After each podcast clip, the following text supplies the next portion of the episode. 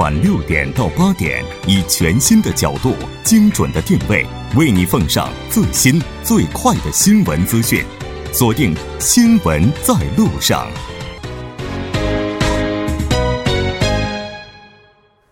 好了，欢迎回来，这里是正在为您直播的调频一零点三《新闻在路上》。稍后是广告时间，广告过后马上回来。好的，欢迎回来，回到我们今天新闻放大镜的第二部分，继续和来自韩国大学的徐明季教授以及中央日报社的王哲一起来讨论风口浪尖上的特殊活动费。那节目也期待您的参与，您可以发送短信到井号幺零幺三，通信费用每条为五十韩元。另外，你也可以在 YouTube 上搜索 TBS EFM。在收听 live streaming 的同时，点击对话窗参与互动。那刚才呢，在半点之前，我们教授的话也是被打断了哈。我们继续来听一下，教授对于刚才的那个问题会进行怎样的补充说明？嗯，就是说呢，这个刚才我们说到这个国家情报院嘛，嗯，那情报院的名称呢，怎么改了三次？那么这一次呢，要把它呃改为这个对外安全情报院。这个意思呢，就是说。这个就好像跟美国的 CIA 一样，它只负责对外的一些业务。那么值得关注的是呢，这里呢，它要排除这个有关对北韩方面的业务。嗯，那么意思就是说呢，北韩方面的业务应该也是对外的，但是呢，把这这一部部分呢给排除了，就是说你呢专门就是看这个国际的啊，在北韩方面的呢，把它啊从它的业务排除以后呢。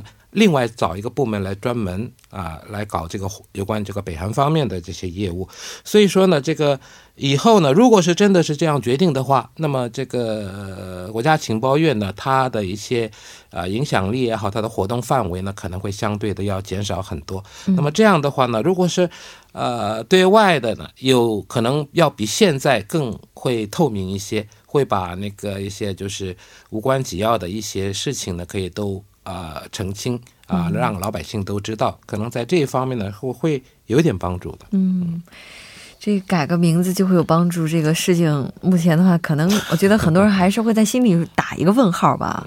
那根据了解，二十七号国情院呢，他可能会向国会提出特殊活动费的一个特减法。我们来看一下这个法案具体包括什么内容。对，其实这个也是有最近这个包括这个自由韩国党议员在内的一百一十三位议员对于这个在前任的朴政府以及在前任的李政府时期呢，这个国情院特殊活动费用的滥用情况。呃，最近可能成为全社会比较关心一个话题嘛。嗯。为了防止这个进一步的恶化，所以这些议员呢是联名提出了这么一个法案哈。这个法案提出的理由当中就说呢，这国情院的特殊活动费这个事情，目前已经扩大到全社会的这么一个关注的一个范围。同时，除此之外，这个法务部呢也有可也有也有这个。呃，嫌疑从这个检察厅呢，每年拿到数十亿的这么一个特殊活动费，当然这是目前只是说提出了这么一个疑惑哈，呃，但所以因此这种对于这一费用的这种非法使用，呃，还是受到很多国民的关心，所以呢，也需要由这么一个中立的这么一个特别检查来对此做一个调查，这也是这个法案提出的这么一个背景和内容哈，嗯，还有一点呢，就是说。嗯，大家都知道这个自由韩国党呢是原先的执政党，对吗？那么他们觉得呢，说你只对这个我们党，就是跟我们前身的党一样，就是说对朴槿惠、李明博政府呢来以他们为对象的话呢，这可以说是一种政治性的报复行为。所以说呢，干脆如果这样的话，弄个特别检查，然后呢再往上查，啊，看查，那么。大家都知道，在李明博再上去的话呢，就是卢武铉政府；卢武铉政府再上去的话呢，是这个金大中政府了。嗯，那么他说要查嘛，大家一起查，不要只查呃我们党的这个。所以说现在这个呢，就是事情闹的这个越来越大了。所以说呢，这个当然这个是不是要需要用这个所谓的这个特别检查的名义来进行这个？调查呢，这个当然目前还没有通过，也也没有什么特别的决定。嗯，但是呢，他们提出了这个意见啊，所以说呢，大概国会也好会在重点的讨论这个问题，是不是说要要翻的话，大家一起翻翻到这个二十年前啊？现在 二十年前够吗？这个啊，那再再查的话，那那就太远了。嗯，这资料可能都已经保存的不是那么完整了。但是不管怎么样，这萝卜拔出来之后带出来的泥儿也有点太多了。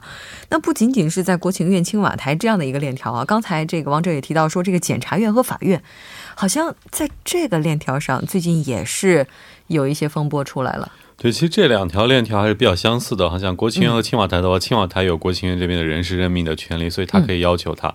那么同样的，检察院的人事任命权、法院的人事任命权也都在法务部的手里。所以我们刚刚提到，有可能有人提出这个疑惑哈，就是说检察院的很多特殊活动费呢，也是被用挪用到了这法务部这边。嗯，所以说这一块也是受到很多人的关注。其实除了这些在提出疑惑还没有确认的之外，哈，有人也有提出说。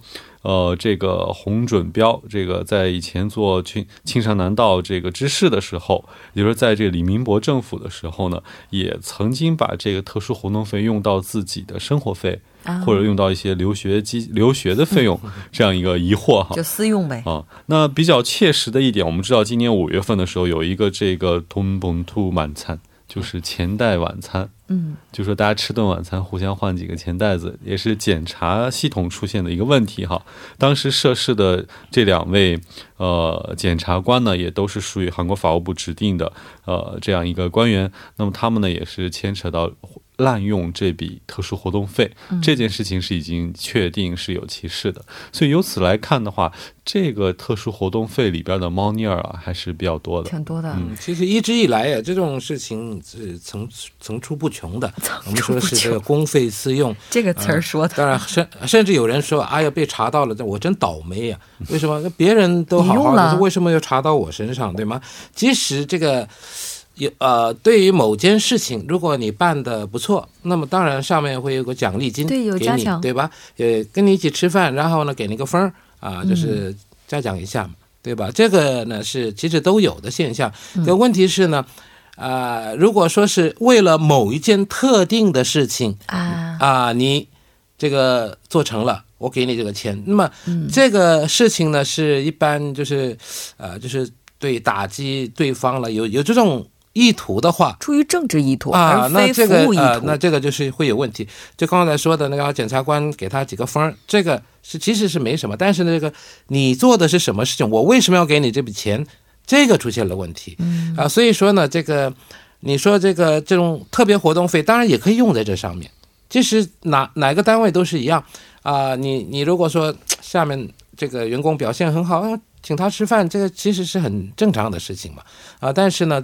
只要不涉及到那一方面，应该没什么问题。如果你牵涉到对方那一方面的话呢，那就会出现这样的问题。所以说，我们说这个所谓的上缴这个什么特殊活动费里面，如果你你你把那一部分呢用来什么弄弄上什么网上留言呢，在这边就是怎么讲，就是假造舆论呢？有你弄成这一方面，比较。比较敏敏感的时期，什么选举的时候了，又什么时候？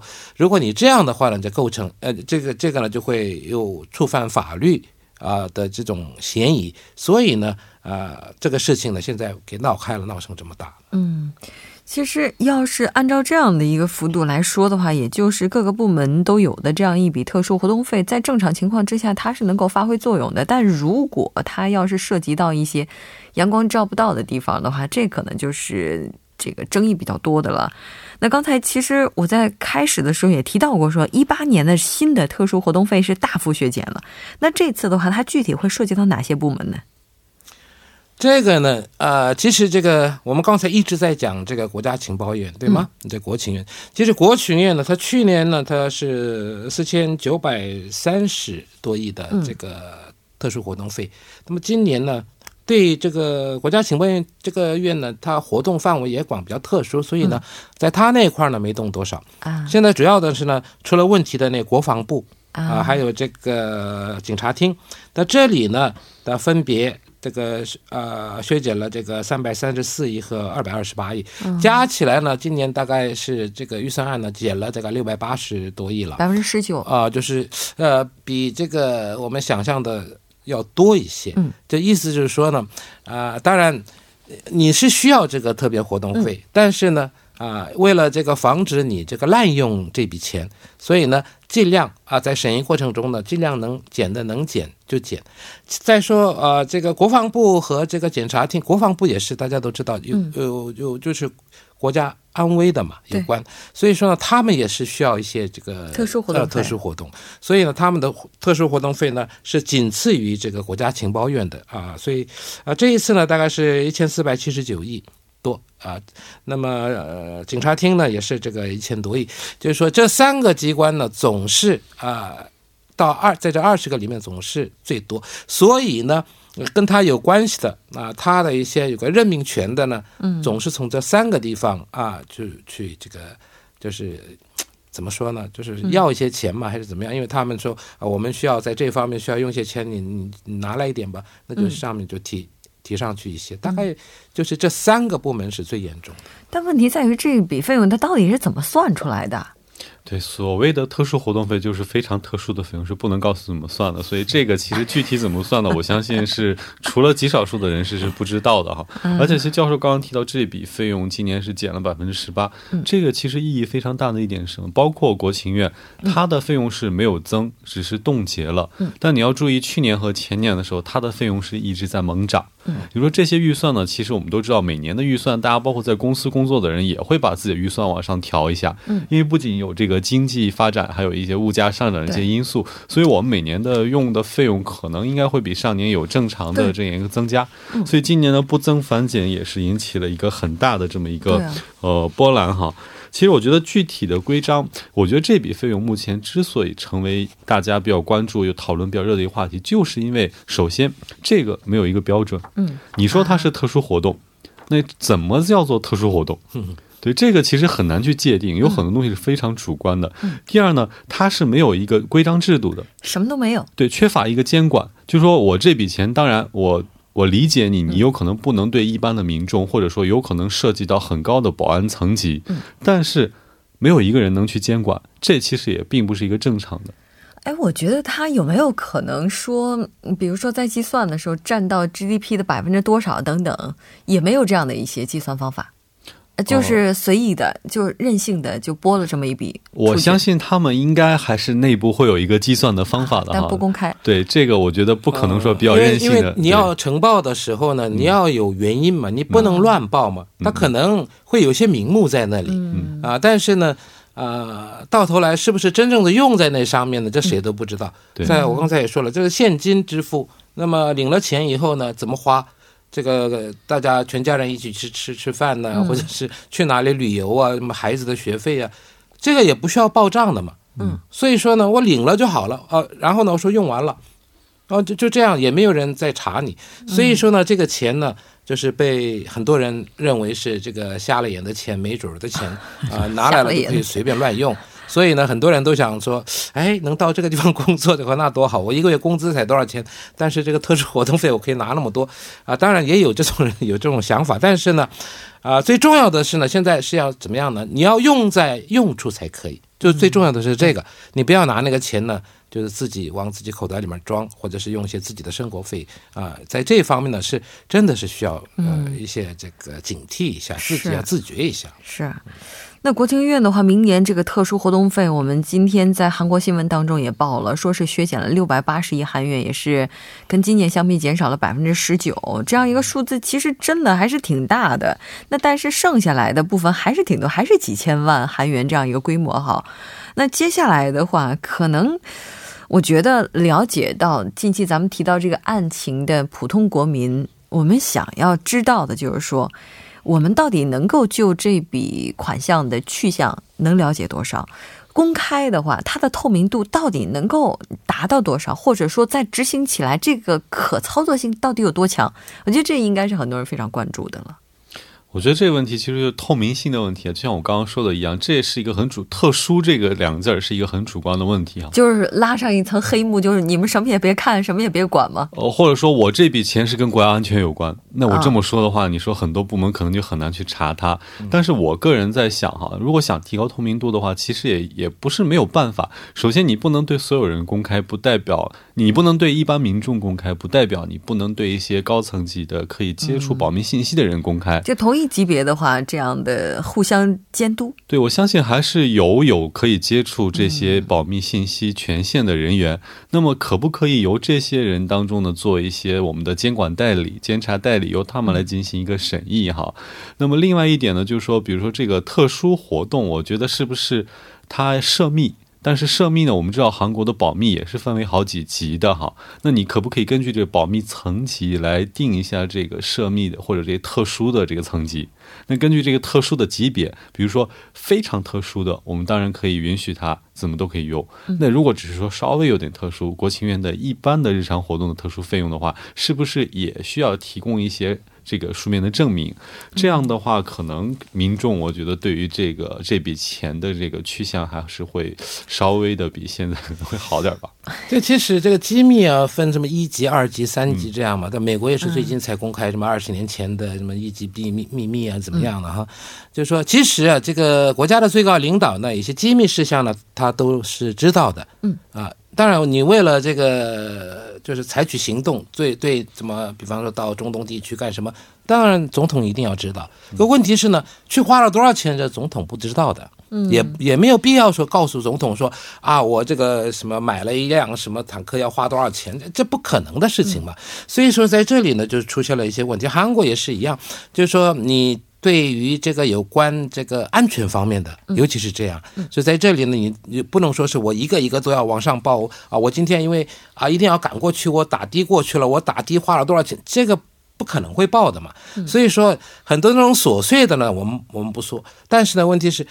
整个一个大的轮廓，你有了大的轮廓，就是我大概在哪些方面这样用了多少钱，这个呢可以报给这个，就是刚才说的这些级别比较高一点的什么特别委员会也好，怎么样也好，你要有个这个地方多少呢？就是就是说我花了哪些钱啊？应该是这个花在哪里？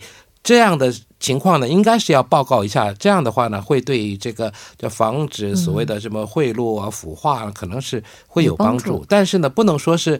每一个一个都要给他报账干什么？你做那个打的还要用用用卡儿，然后呢把那个再报上去，这个我不不太现实。对对对对，这要看情况。对，我们不能说是一贯的说透明就要从小的开始全要报出来。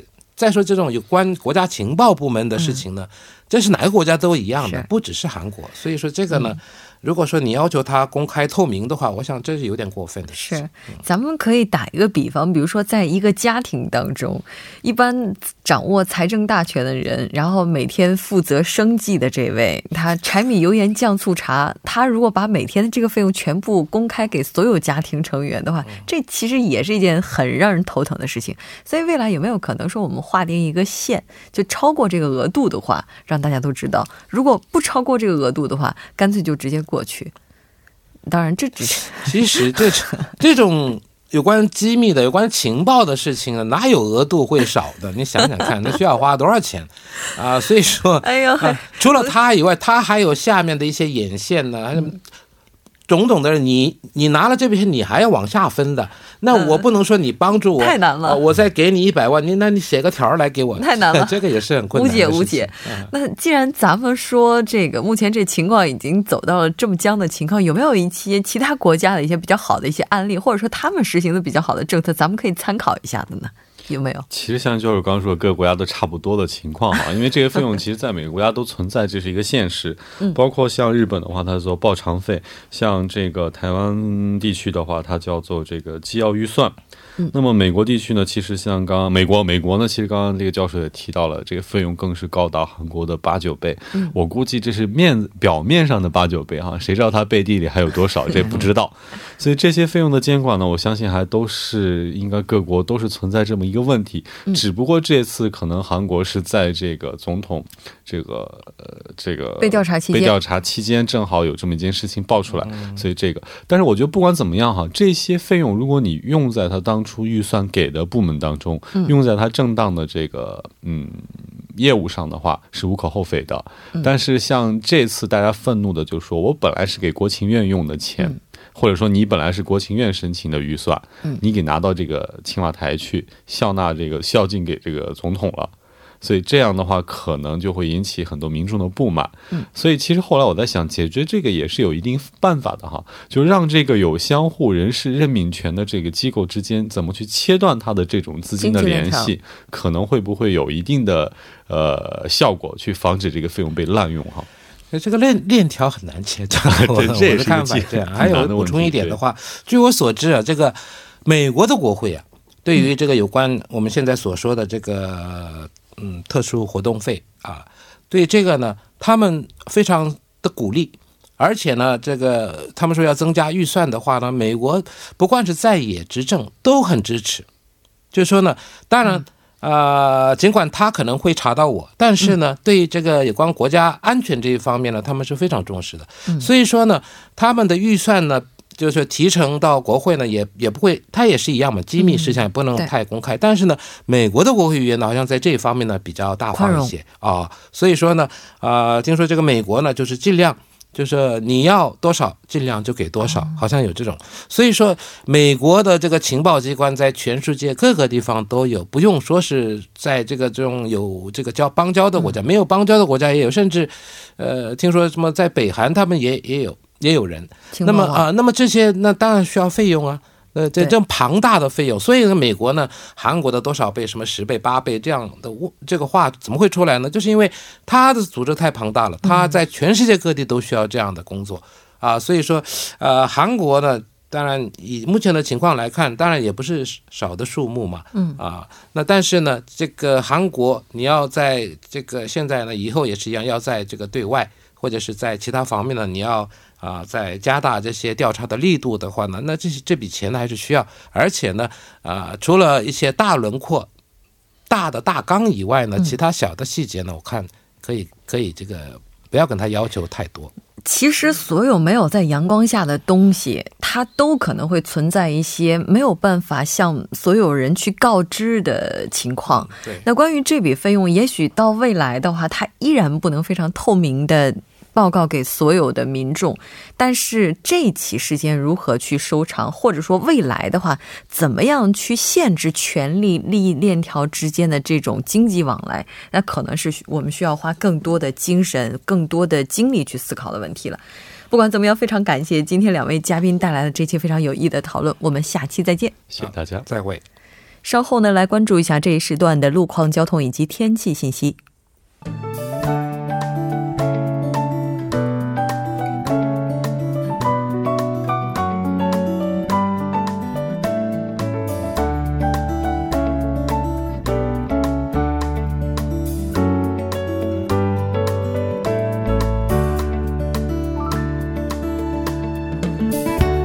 晚间七点五十三分，依然是由程琛为大家带来这一时段的路况及天气信息。我们继续来关注来自首尔市交通情报科发来的实时路况。首先是在开化东路开化地下车道至金浦机场入口方向的一车道，目前受到故障车辆的影响，暂时无法通行，请来往的车主们参考相应路段，小心驾驶。接下来是在中部高速公路首尔方向京畿光州分岔口至光州交叉口这一区域的一车道和二车道呢，刚刚发生了交通事故，受事故影响，目前这一路段拥堵情况比较严重。那之前在岛山大路新沙站至已知病医院这一路段的下行车道上进行的施工作业已经结束，路面恢复正常。最后再来关注一下天气。明天呢，冷空气的影响将会持续，并且范围扩大。韩国中部内陆等地区都将会出现降温。首尔市未来二十四小时的天气预报是这样的：今天夜间至明天凌晨多云转晴，最低气温零下五度；明天白天晴，最高气温二度。近期呢，气温是急升骤降，提醒听众朋友们及时增减衣物，谨防感冒。好的，以上就是今天这一时段的天气与路况信息，我们明天见。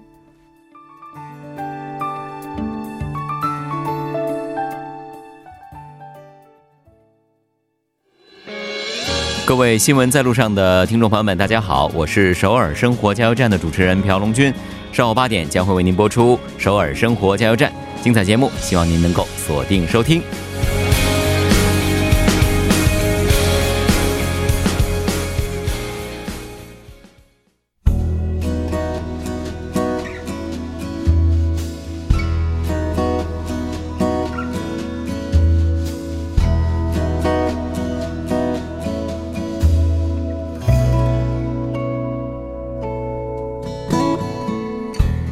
好的，到这里我们今天新闻在路上两小时的节目马上就要接近尾声了。最后，依然为您送上我们今天的结束新闻。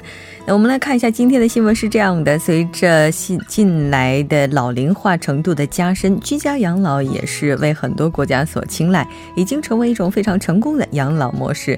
那所谓的居家养老呢，就是将居家与社会服务相结合的一种养老形式。那也就是老人住在家里，但是由社会来提供养老服务。那老龄化社会独居老人呢，目前都是困扰很多国家的问题。